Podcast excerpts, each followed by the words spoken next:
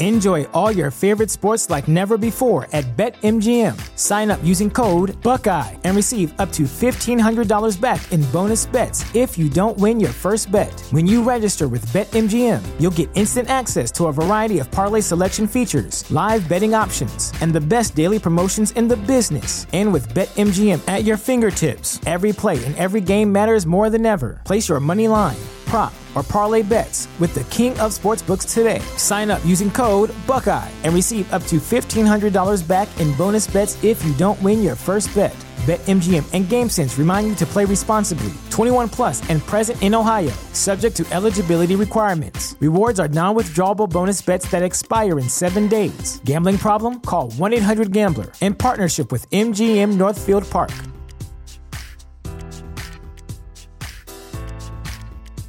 You know how to book flights and hotels. All you're missing is a tool to plan the travel experiences you'll have once you arrive. That's why you need Viator. Book guided tours, excursions, and more in one place. There are over 300,000 travel experiences to choose from, so you can find something for everyone. And Viator offers free cancellation and 24 7 customer support for worry free travel. Download the Viator app now and use code Viator10 for 10% off your first booking in the app. Find travel experiences for you. Do more with Viator.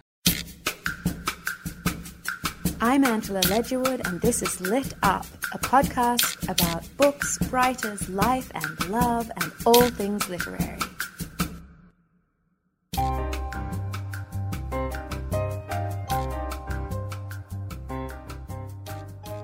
Welcome to Lit Up for this week. Today we have Karl Ove Knausgaard with us. Uh, to say I've been looking forward to this is an understatement. I'm sure you've all maybe heard on Instagram or Twitter that it's happening. Now, he is best known for the six volume sensation My Struggle. Um, and today we'll talk about his new book, Autumn, which is addressed to his unborn daughter and the first in a quartet based on the Four Seasons. I hope you love this interview as much as I did.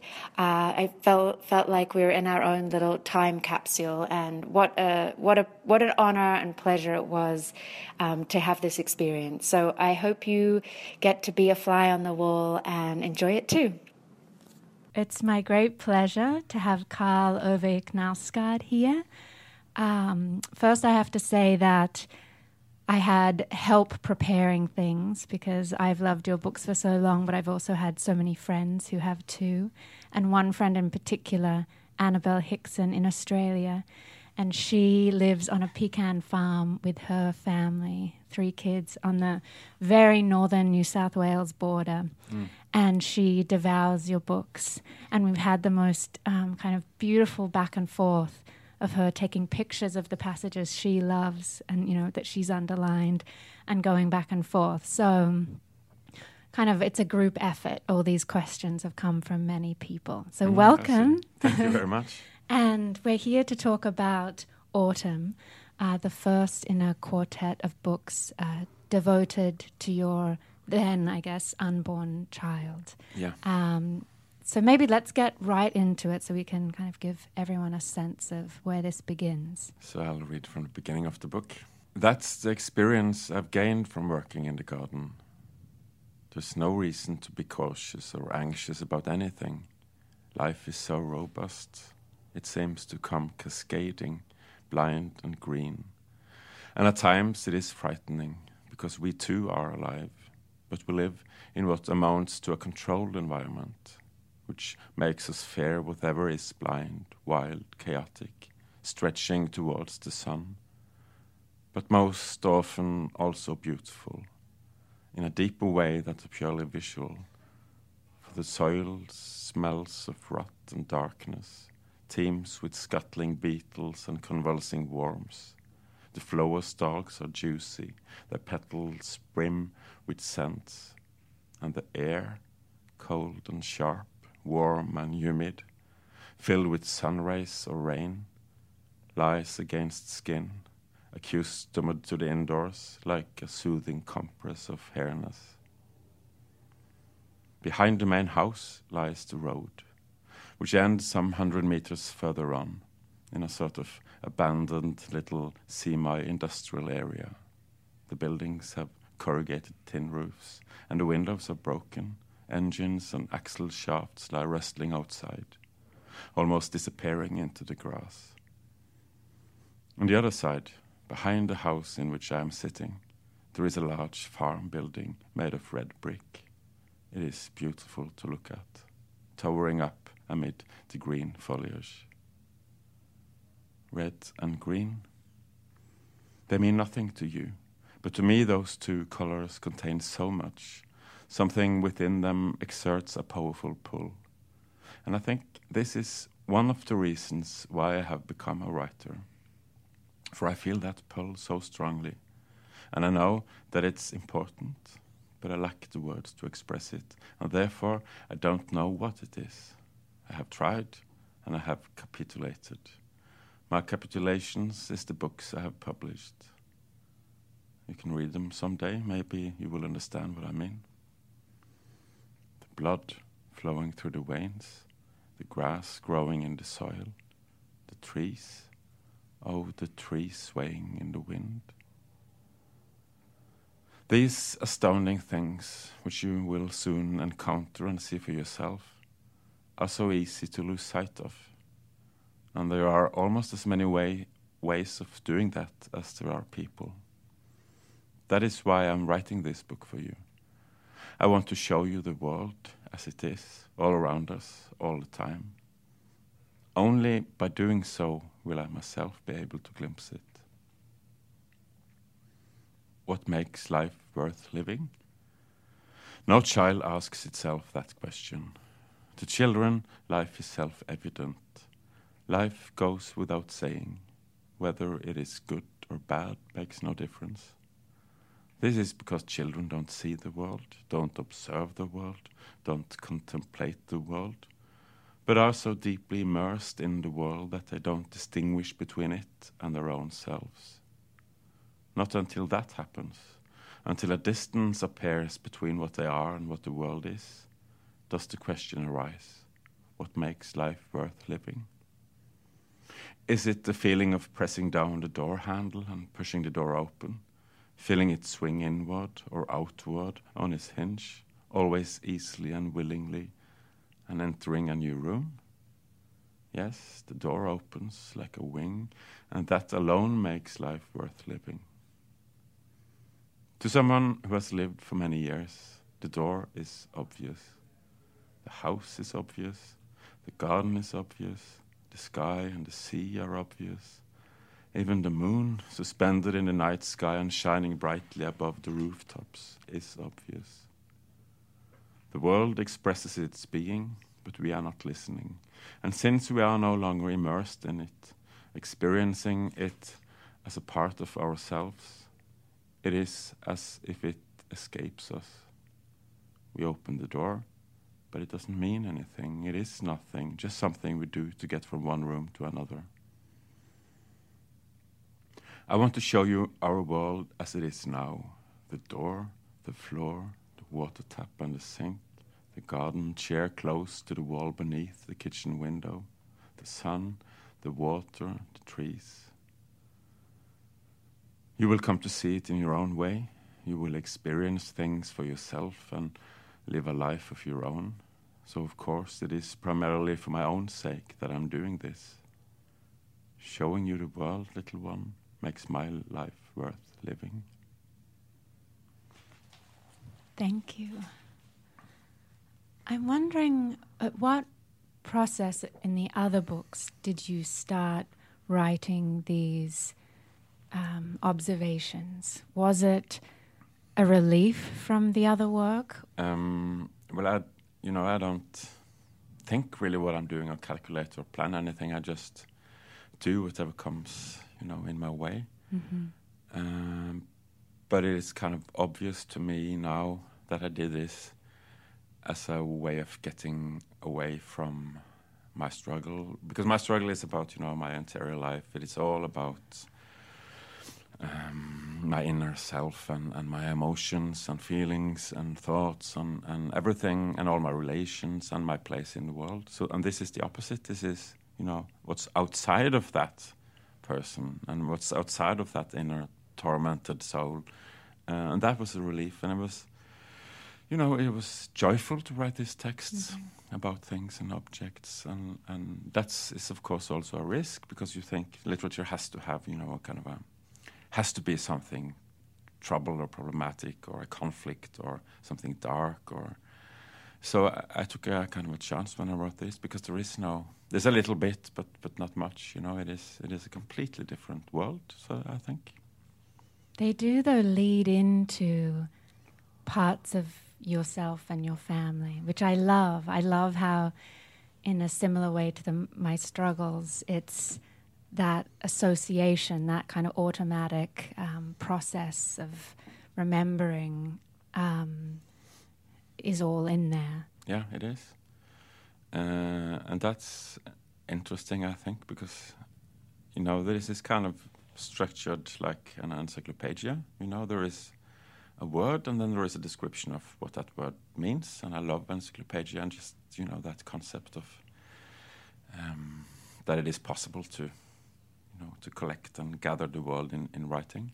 But if you do that yourself, uh, write uh, encyclopedic text uh, through your, you know, your own style and filter through your emotions, it, it changed completely because there's nothing objective to it at all. It's it's um, it's a very personal world, and then you realize, but that's the world. I mean, that's that's how it is for everyone, of course. So it is. It was fun to play with that kind of expectations that an encyclopedic text would have, and then, you know, my own view on, on the world, and that's that kind of collision is, yeah, that's that's, you know somehow at the center of of the book. Are there any objects that are free from your feelings? Um, no, I don't think so. Um, but you know, I had like when I when I wrote these four books, it's many many words and objects, and and when I uh, every morning I had had words on my screen. I gathered, I collected mm -hmm. words. So I had let's say I had two three hundred words. So I spent most of the first part of the day to just pick one one of the words, and then I found it the the big words like love or war or um, brain or star or those kind of words was very difficult to write about because there's so much so encompassing yeah yeah and also there is so much in them already um, and the easy words were the one that I didn't know what to say anything about when I picked up there is q-tips you know uh-huh. or toothbrush or those kind of words I, I looked at it and I looked at the toothbrush and I didn't know what to say about it and just started to describe it. And then it was like it opened up kind of a little miniature world inside of that. And that was um, that was that's the texts, and you can see that because I didn't edit them or it is written in one sitting, and you read it in one sitting, and you can see how you know this object opens up. So that was uh, that was um, that was kind of interesting, and also after this, I wrote a book about a painter called Edvard Munch. Uh, and in when I wrote that, I read a book by Gilles Deleuze about another painter, Francis Bacon, and he's he's very occupied with um, process of painting. Mm-hmm. You have a blank canvas, and you have a painter, and you have you know the the brush and and and, and he said what it is about is to remove things from from that. You know, there is no such thing as a blank white canvas. It is filled with things that you that you think you know about the world. You know about the tree if this is a tree mm. you're painting. So you have to remove everything, and that's what it is to paint. That's even before you start putting, uh, you know, color on on the canvas. And I think it was the same thing in, in, this writing process that I had. It is about to get rid of what you knew about something and just try to you know, to, to, see it as it is, which is of course impossible, but it is a challenge to try, you know. And then you see it kind of differently because you're out of that automatic perception that we that we really live in.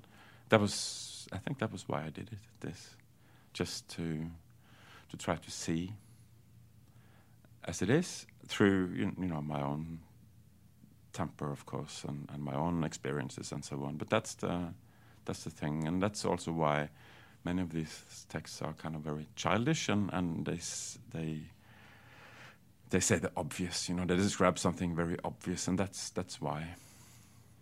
You mentioned painting, and you paint. Is that that's right? No, that's I've an heard insult. That's an insult to painters. no, I, I don't. I really don't. Um, but I was um, a few years ago. I was. I, I didn't. You know, I, I was depressed. I think that's the the right word to say now. I didn't know that that was the problem, but I couldn't. I mean, I almost couldn't get out of bed and almost couldn't walk. You know, it was like I was really. It was really hard. And then I drove into Ystad, which is my neighboring city, and, and I bought oil and a canvas and, and stuff, and, and I and I started to paint. Uh, and I was obsessed by it for I painted like 16 hours a day, and I and I completely got out of the depression. But very simple means it is color and shape, and you make it. You know, it's fantastic.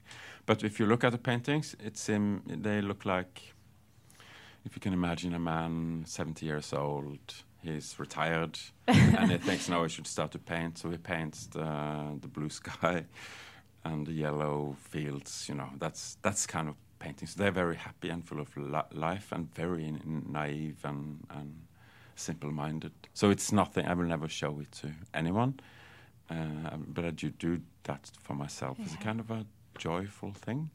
And if you are writing, it is you have always publication in mind. You know, so it is always a kind of a pressure, no matter if you how good you are at not thinking about that, but it is always present. So this is a way of doing something completely without pressure. You know, it's just yeah, it's just fun and joy.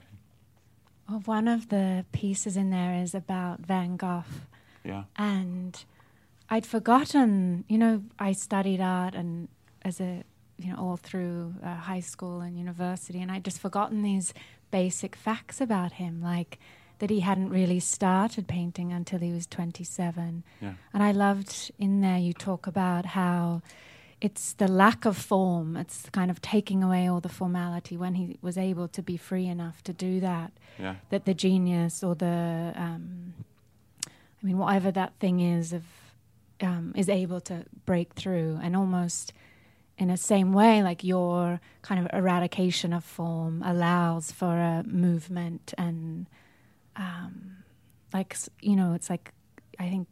Well, the, I'm just looking at the cover of the book, and it's of an ocean, and it, they just remind me of that, like these big, moving, shifting um, tides of thought and feeling. Um, why were you drawn to him particularly? Um, he's he's very special. I think just because that he wasn't gifted or talented, he was of course somehow he was that. But when you see his, his uh, earliest paintings, that's so obvious. And if you, for instance, uh, Edvard Munch, mm. they started to paint the same year, but Edvard Munch was 16 and, mm. and Van Gogh was you know 27 and Munch is obviously talented and and and he's yeah it, it is easy for him you know and then you see Van Gogh you know he's struggling and it isn't really good. And then but then something happens you know during that process. And 10 years later he's dead. And everything we know from him which is so much is made in those 10 years you know. It's so intense and but it is kind of a basic thing for everyone who, who writes or paints or make films or it is it, he is kind of at the core of it you know. It is the struggle with your inner self and your inner vision and and you know there is something you you want to get to and then you have the means to get there which is technique and, and language and, and stuff and that's the that's the kind of struggle everyone has to to deal with. But it's so very special with Van Gogh because it starts out. You could see it so you know, clearly. And there is a. a I just wrote uh, an essay. I was asked to why I write. Uh, that was the task I got. Uh, and there I used the example of Van Gogh, uh, exactly this. But but it starts out with uh, with uh, a passage from uh, Tolstoy in War and Peace, which I think is also um, kind of essential to what, what art is or what writing is, uh, and why we do it, and why we read, and and it's a it's a very beautiful scene where uh, Prince Andrew uh, he's um, meeting Natasha mm-hmm. Rostov, and he's coming to their house, and she's playing the piano, and he's chatting with some other ladies there, and then he starts to uh, listen to what she plays, and he starts to cry, and he is. Um, this is very confusing for him because he never cries, and there's no reason for him to cry. And then he asks himself, you know, why? Could it be this? Could it be that? And then, no, it isn't, because it, it was also very joyful. So he was very just full of sorrow, sorrow and joy. And, and he said, he states that it is because of the terrible contrast between the inner boundaryless, no mm-hmm. boundaries, mm-hmm. the inner, what would you? Infinite. Uh, yeah, something like something that. Yeah.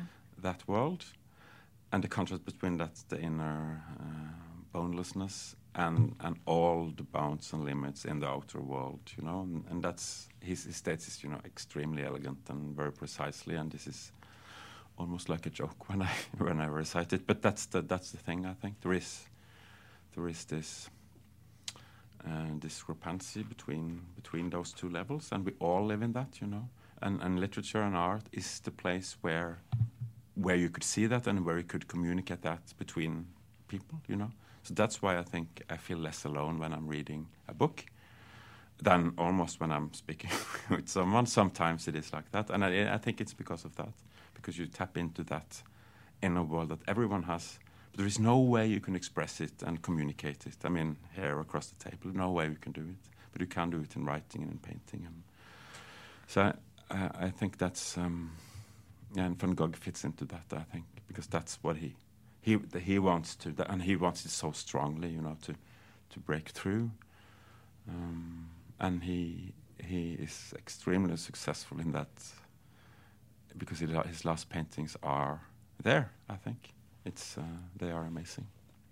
I also think that because he cuts his ear off, like it's such a it's a physical kind of um, way for us to see his inner turmoil. Yeah. Like and because and somehow we're all able to fixate our inner like like rage, turmoil, passion you know, into we funnel that we project all of that onto him because he did this also kind of violent thing to himself that yeah. we might not be able to do. Although you have done something similar, haven't you? I was very young. Yeah. um, yeah, I just I'm so interested in that. Um, another part which kind of feeds into what you were talking about. I mean, you talk so much about shame, yeah. Um, but also how um, kind of thank goodness for shame in some ways because it gives society limits. You know, yeah. without it, we would, you know, potentially do all these other things. But how shame and desire are so linked, and that the the the part of shame that's linked to desire is infinite. It opens up. It creates worlds. It takes us on journeys. Um, could you talk a little bit more about that? I know the passage I'm talking about, which is probably a controversial one, um, the labia yeah. one, and then yeah. it leads in. You know, it all it, you were talking about how suspect the male gaze is now, but then kind of from that it leads into this kind of beautiful moment of like why you love women, you know, the woman and kind of that journey that happens um, with desire. Yeah.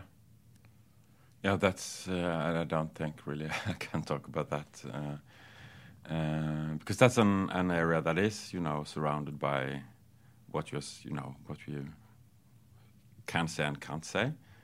Uh, but I, I wanted to have it in the book because this is a book about the world, and this is, you know, a major part of our world mm. is, is is sex and is is uh, love and is the phys- also the physical part of love, and, and I wanted to have the same gaze on that as all the other stuff in the book.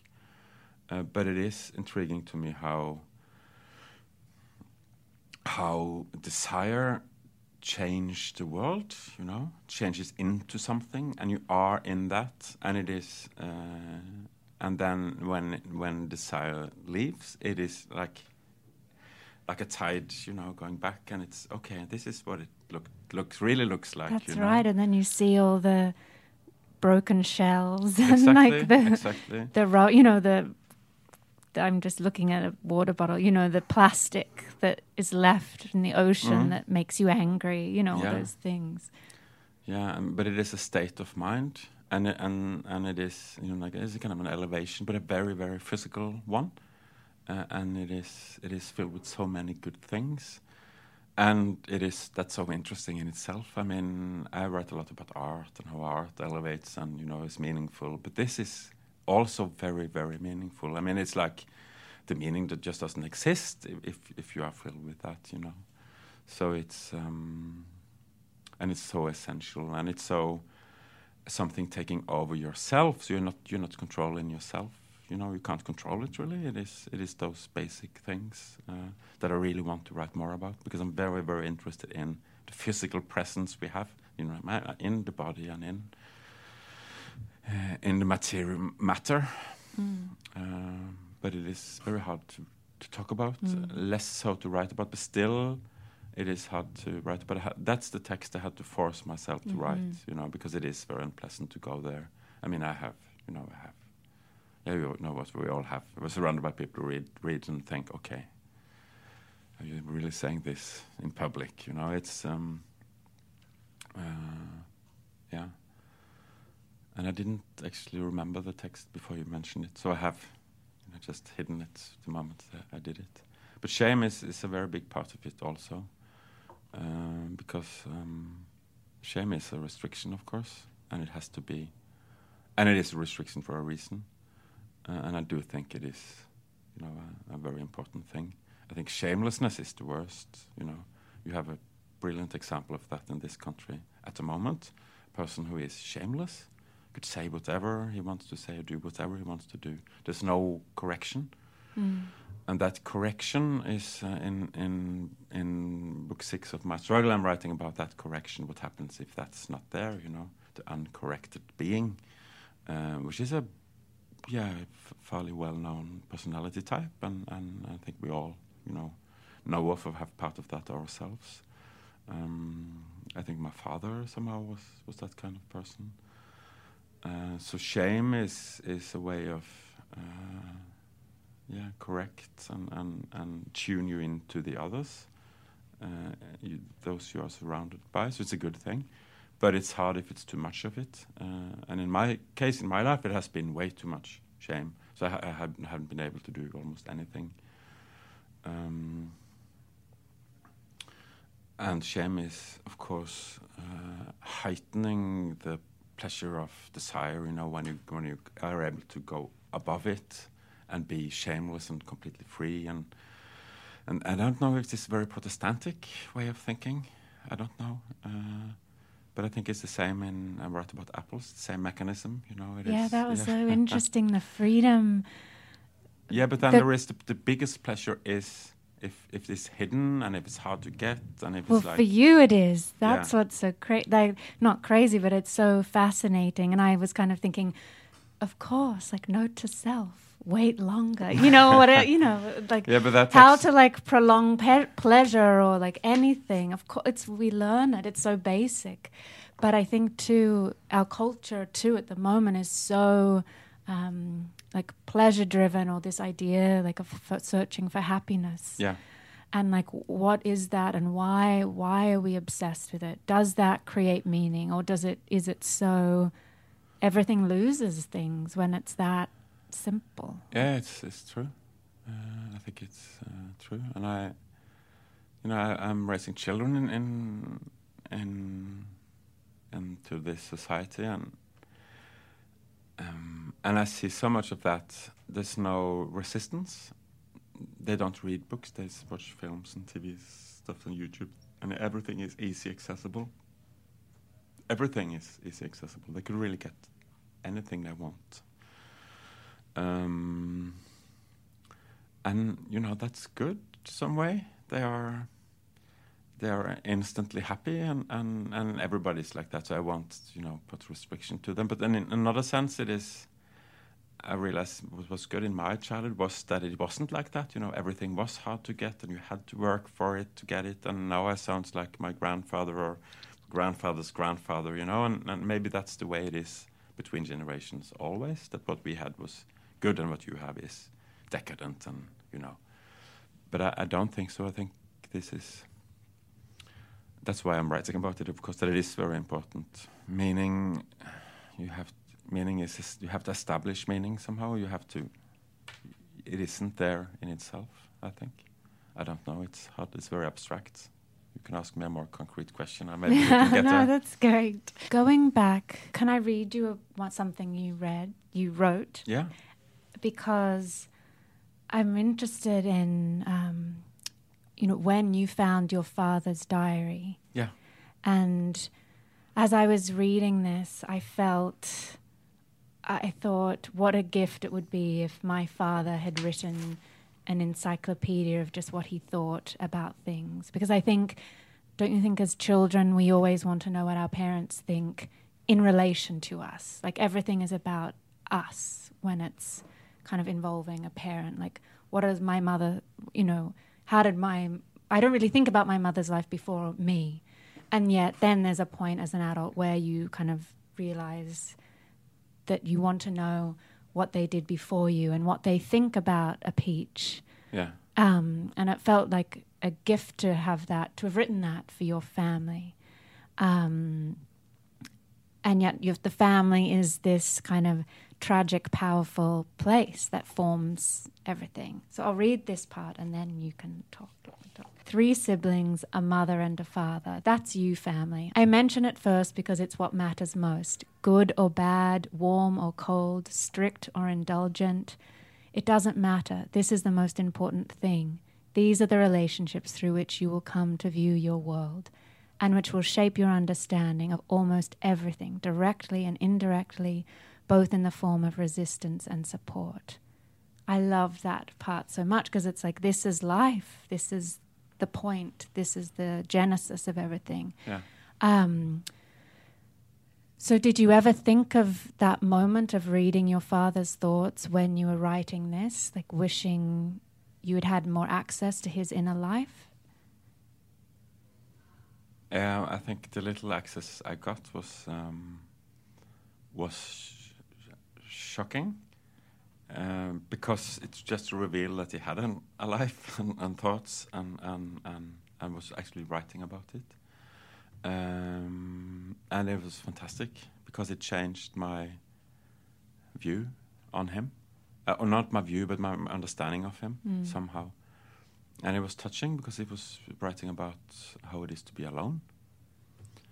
Um, he did this as a part of a treatment. He was an alcoholic, and then he was. I remember he just disappeared, and the police was looking for him, and nobody knew where he was. And then he was found in a hospital, and he couldn't walk. It was a bizarre history, and I was, you know, I was, I didn't want to have anything to do with him, so I just he- heard about this through my family. They called, and you have to come and get him and stuff. And no, no. Uh, and there he wrote uh, to his therapist, you know. And I know he kind of tuned into her and, and wrote what she, you know, probably wanted. But then there is sincerity in it as well, and that was very touching. Um, and terrifying too, because he was lonely, and I remembered, you know, he was lonely throughout my life. But I never thought that, because when I was a child and he was an adult, and I thought he was, you know, superior. I did. He wasn't, you know, was a superior being. So I never thought that he could be lonely. Or, but now I see, you know, everything in his life says that I'm lonely. You know, and then he wrote kind of beautifully about it, and I didn't know he could write, and and all of those kind of things were were mind blowing to me. And then there also was this alcoholic diary he had just wrote down every day how much he drank, just like take notes of it, you know. That was uh, that was not so pleasant to see. And then he tried to stop, and you could see how tormented it is by the neck, and it can't, and he just continues. Um, and those glimpses into his life changed um, changed a bit, I think, my view of him. Um, so it will be very different for my children uh, with you know, their mother is also a writer. So I think they have so much access to us that I don't. Will they won't be interested? I think they won't be interested. I think the day I'm gone, they will be, and, mm. and that's a good thought. That there will be something, you know, that I, they could. Um, because it isn't about me; it is very much about us also in Yeah. in, in these books. So, so that's a that's a nice thought, I think. But I'm sure they won't read anything until that happens. Well, there's I can't remember which interview or where because I've kind of absorbed them all and they're all just hovering around. But you talked about this idea of iconic childhood memories, Yeah. how it really made me wonder, like ev- it would have for everyone, but this idea that um, for you, correct me if I'm wrong, that the mother kind of disappears, like you can't really remember what she says so Yeah. much um, because your father was such a it was a terrifying experience to not know you know when there's that person where everything is oriented around them Yeah. they're the sun Yeah. and whether their their moods shift the household you feel it everything and i think that's you know what you uh, talk about and it made me think that like the good parent actually does disappear from the child's Yeah. um, like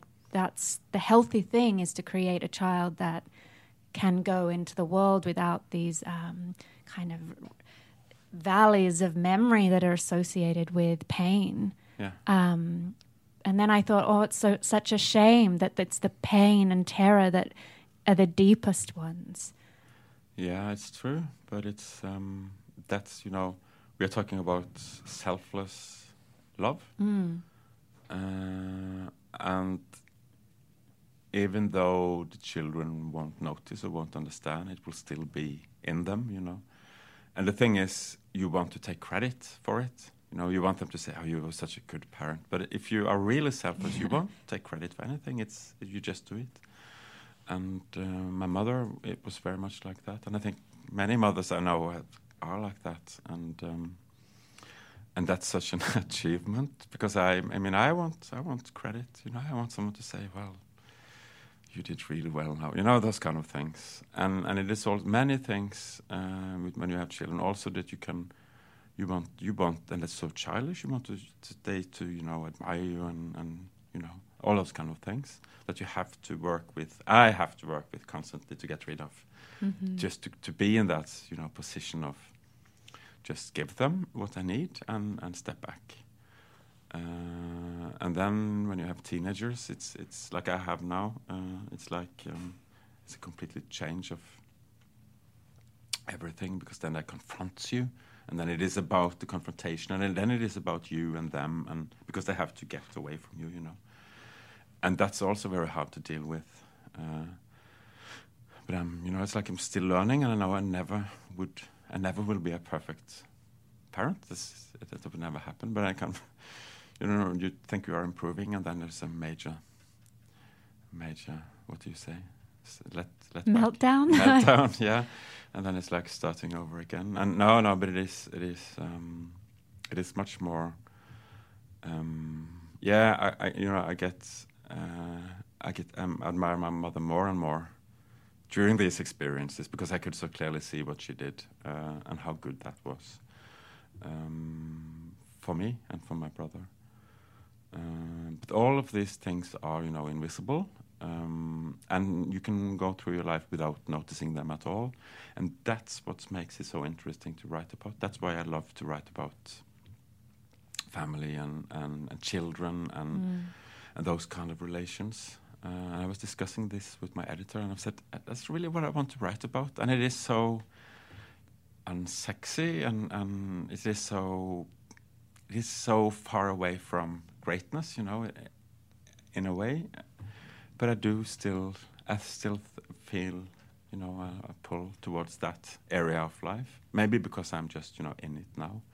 And then we started to talk about how little, how few children are, you know, present in art, and especially visual art. You know, if you see, if you see, if you go in a museum and see great art, where are the children? Where are the families? Where that kind of, that kind of life? And what is this?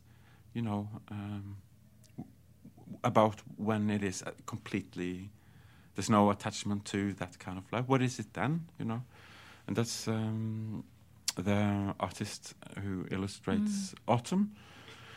She has that in her paintings, you know, and she and I discussed that with her too, and and she she said, you know, she's she's driven and she's you know pouring out thing and she's very angry somehow and, and there's a lot of aggression in it and she she just works and works and works and and and then she said you know she got children and it was the same it was it was just the same with children in it you know and she's great and and and it just adds some dimension to it you know and it is that was part of her life okay then she did that and and um, yeah, it is. It is almost like an. And I never thought really about this, but I, but, I, but I think there is something there. The feeling of that it is um, very much unexpressed for me.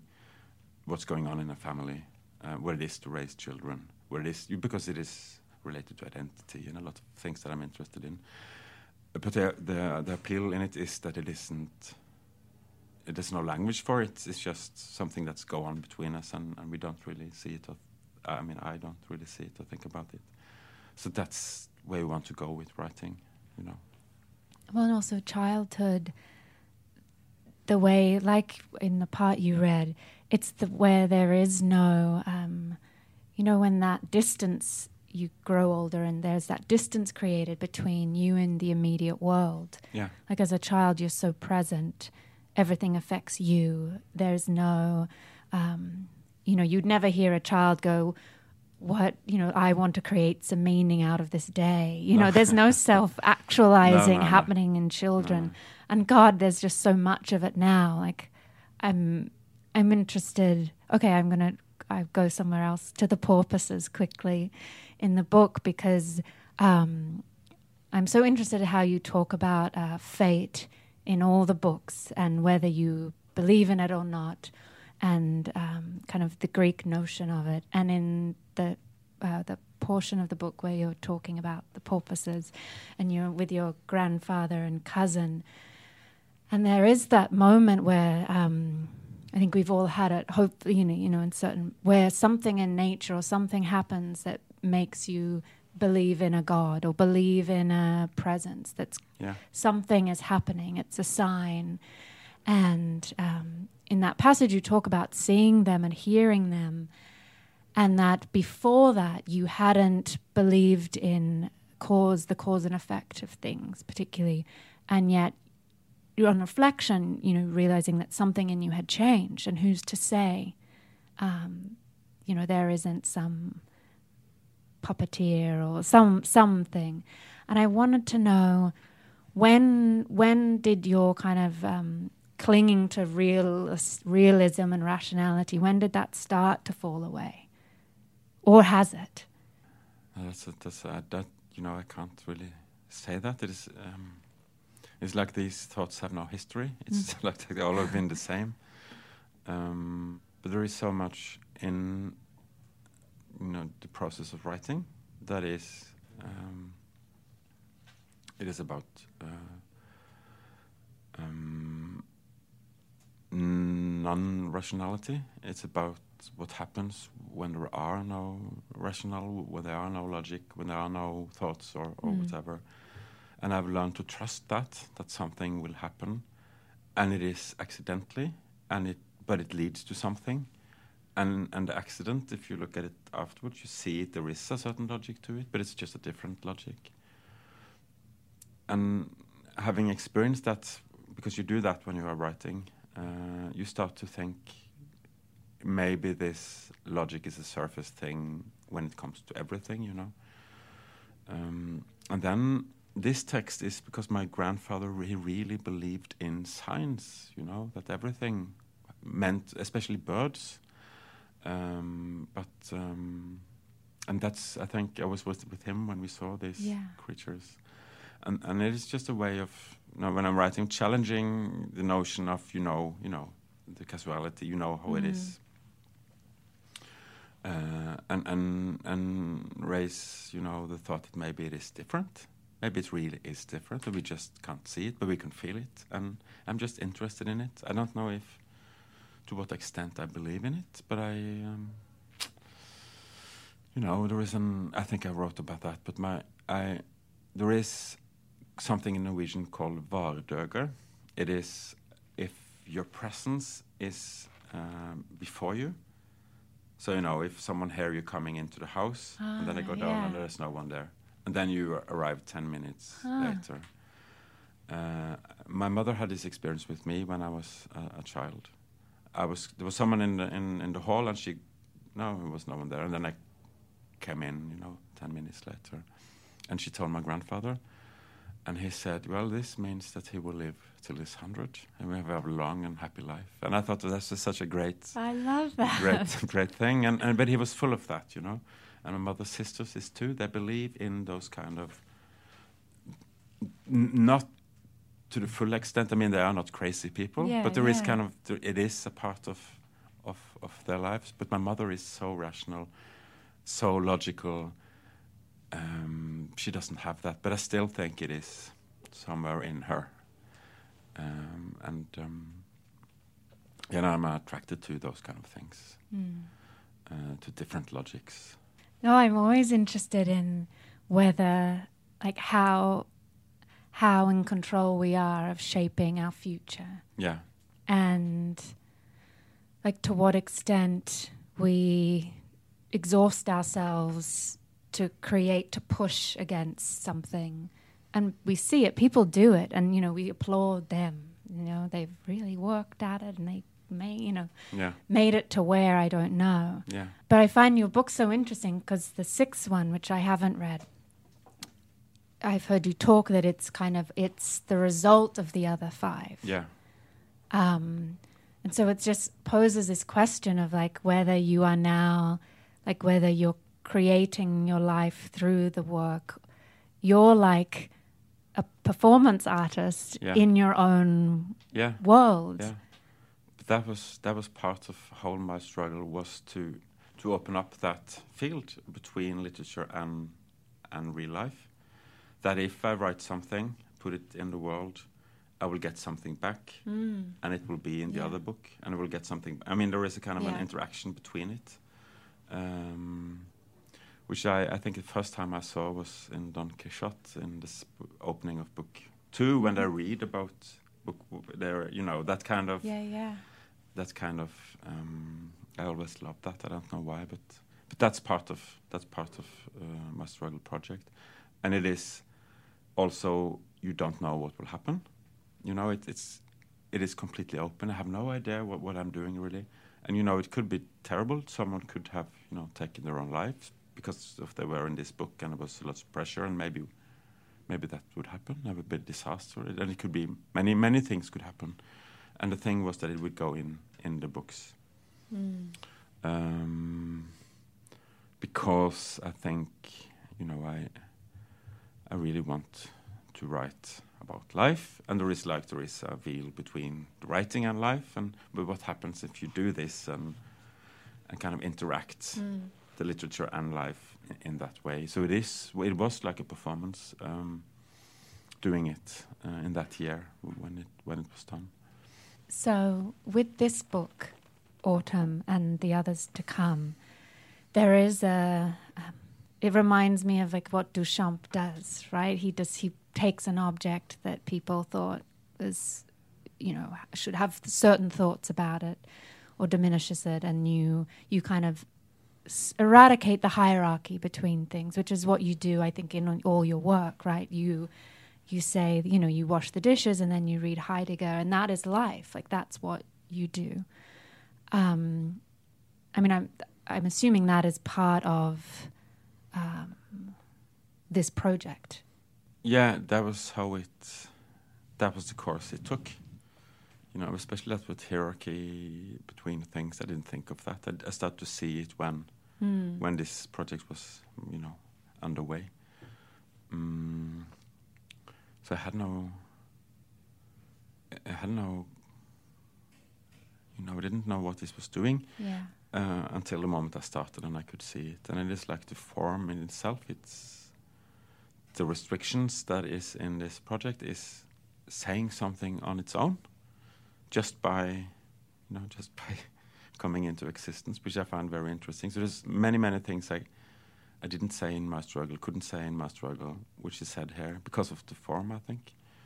And that's um, that's another reason to write. That something appears when you are writing that you weren't aware of. You may be aware of some bits and pieces, and but not you, you don't set them together. But a, book do that for you.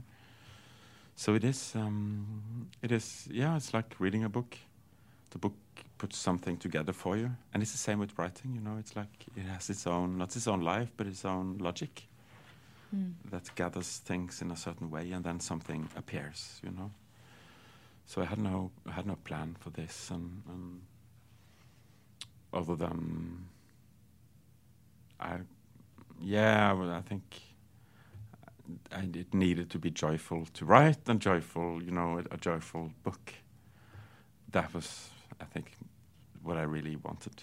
I've heard you talk that that um, that kind of the being the the ecstasy the the selflessness you talk Yeah, about yeah, I talk a lot when about the that, yeah. writing is when when you, it's complete um, there's no self-awareness because Yeah. you're so inside of Yeah. the the force field whatever we, Yeah. we call it it's the thing that we all artists crave for you know the painters they they want this thing to overcome them so Yeah.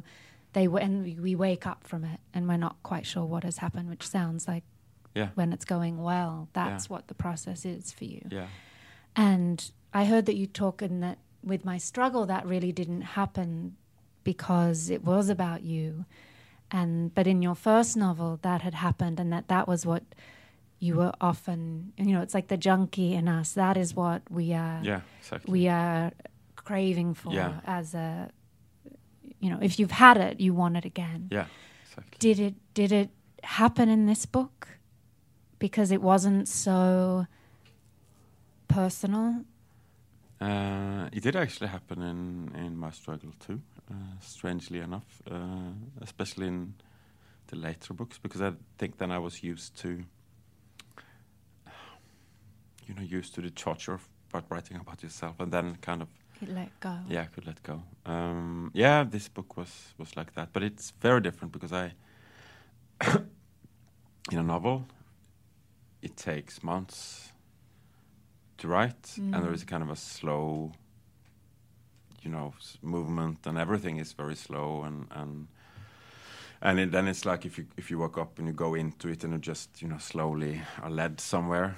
Uh, if you do that every day, it's it's like um, it's easier and easier to get to lose to lose yourself.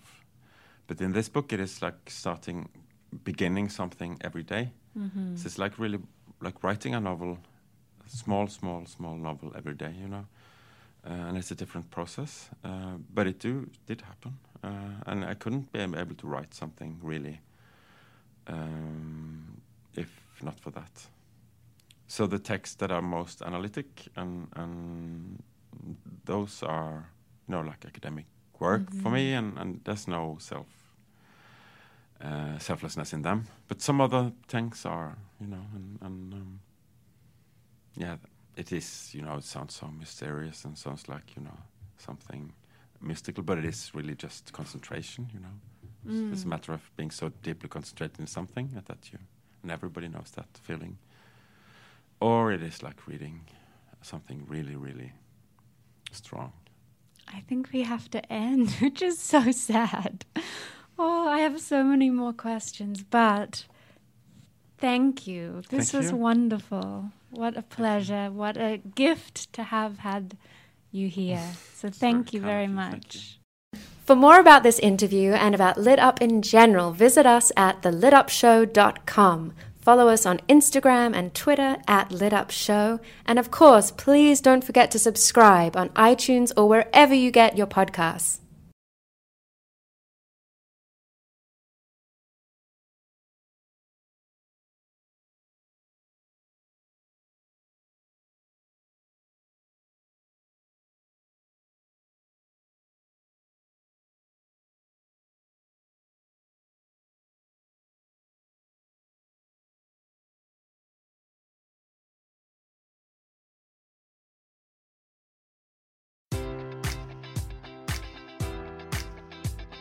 Enjoy all your favorite sports like never before at BetMGM. Sign up using code Buckeye and receive up to $1,500 back in bonus bets if you don't win your first bet. When you register with BetMGM, you'll get instant access to a variety of parlay selection features, live betting options, and the best daily promotions in the business. And with BetMGM at your fingertips, every play and every game matters more than ever. Place your money line, prop, or parlay bets with the king of sportsbooks today. Sign up using code Buckeye and receive up to $1,500 back in bonus bets if you don't win your first bet.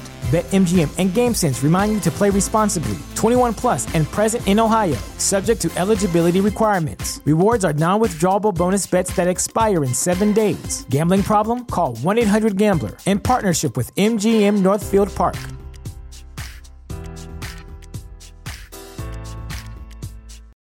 For the ones who work hard to ensure their crew can always go the extra mile, and the ones who get in early so everyone can go home on time, there's Grainger, offering professional grade supplies backed by product experts so you can quickly and easily find what you need. Plus, you can count on access to a committed team ready to go the extra mile for you. Call, clickgrainger.com, or just stop by. Grainger, for the ones who get it done.